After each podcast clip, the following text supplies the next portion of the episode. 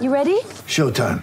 On May 3rd, summer starts with The Fall Guy. Let's do it later. Let's drink a spicy margarita. Make some bad decisions. Yes.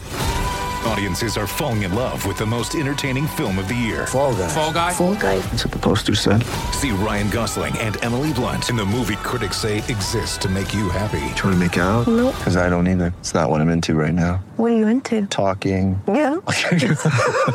The Fall Guy. Only in theaters May 3rd. Rated PG-13. Hey Jazz fans, this is Dante Exum. This is your Jazz Game Rewind. In a pivotal game 4, the Utah Jazz lose to the Houston Rockets 100 to 87. The Rockets now lead the series 3 to 1 heading home for game 5. This may have been the last home game for the Utah Jazz in what has been an incredible season. My simple analysis is this. The Houston Rockets are simply the better team. It hurts my heart to admit that, but it's true.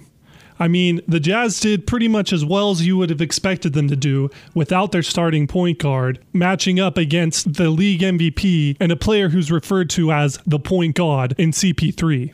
Every time the Rockets looked like they were going to run away with this, the Jazz would bounce back. You have to applaud this Jazz team for their fight and mentality, but they were simply outmatched tonight and have been this series. The Rockets got cooking early and looked like this was going to be over quick, but thanks to some stellar play from Dante Exum, the Jazz were able to hang around. Exum with a left-hand dribble, attacks Capela, floats up another left-hander and in.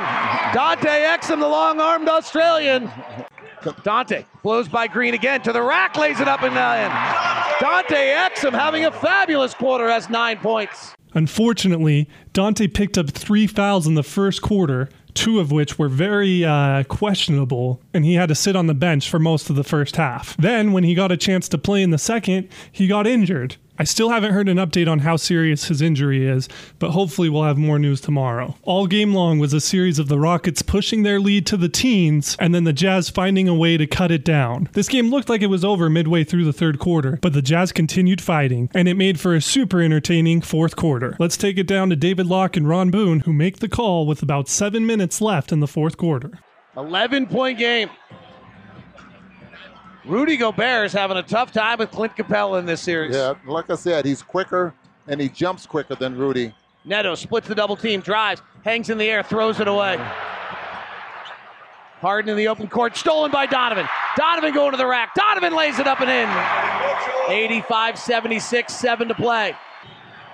James Harden to the front court with 21 points. Pick from PJ Tucker. Crowder switches on him. Crowder eyeing him. Got to keep his hands out wide. Quin giving him instructions. So's Joe Ingles. Harden drives to the basket. Lobs it to the basket. No good. Rebound Crowder. Outlet to Neto. Jazz down 9, 6, 32 to play. Crowder's open for three. Come on, baby. He missed it. Gobert cocked it with the right hand and jammed it right back down the cylinder. 21 to 9 run. Seven point game. 85 78.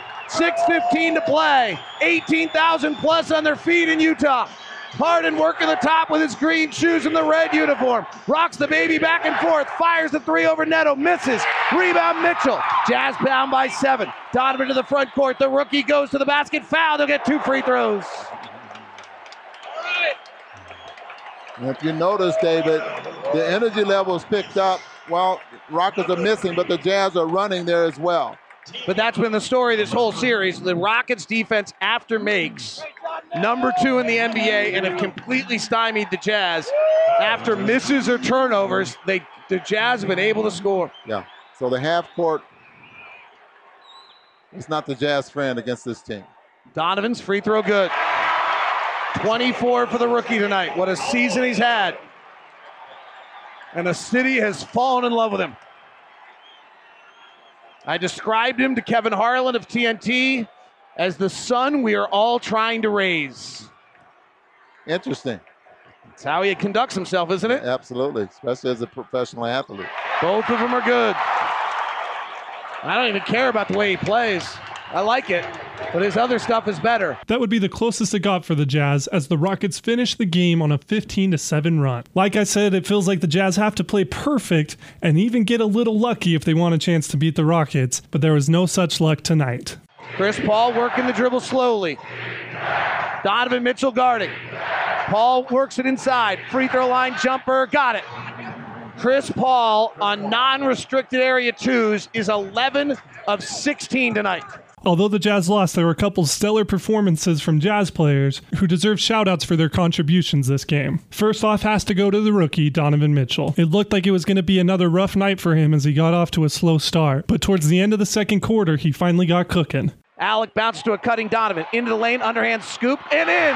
The first field goal of the series for Donovan Mitchell in the paint non restricted area. He wants a pick from Gobert. They run off a double stagger. Now Tucker switched on him. Low dribble, spin in the lane, off balance, finishes, and a foul. He played with heart and passion all game and finished with 25 points on 24 shots, including 9 rebounds, 2 assists, and 4 steals. Raul Neto also took advantage of the minutes he got tonight, playing with the passion and energy that makes him so enjoyable. Pick and roll with Neto and Mitchell. Uh, Neto beats Capela to the basket, throws up a layup, falling to the ground, coming left to right, and he finished it.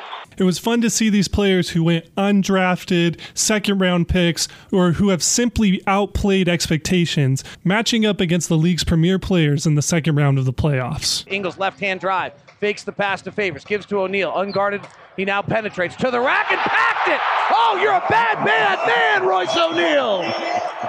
Yes, it hurts to see the Jazz lose, but we have to be excited about the future. Game 5 is on Tuesday. If the Jazz manage to pull off another road victory, they'll be coming back home for Game 6 on Thursday. If you want more analysis of this game, make sure to head over to lockedonjazz.net for David Locke's Emptying the Noggin and postcast featuring Ron Boone. Again, the Jazz lose to the Houston Rockets 100 to 87 in Game 4 of the playoffs and are now down 3 to 1 in the series. This has been your Jazz Game Rewind. Thanks for listening.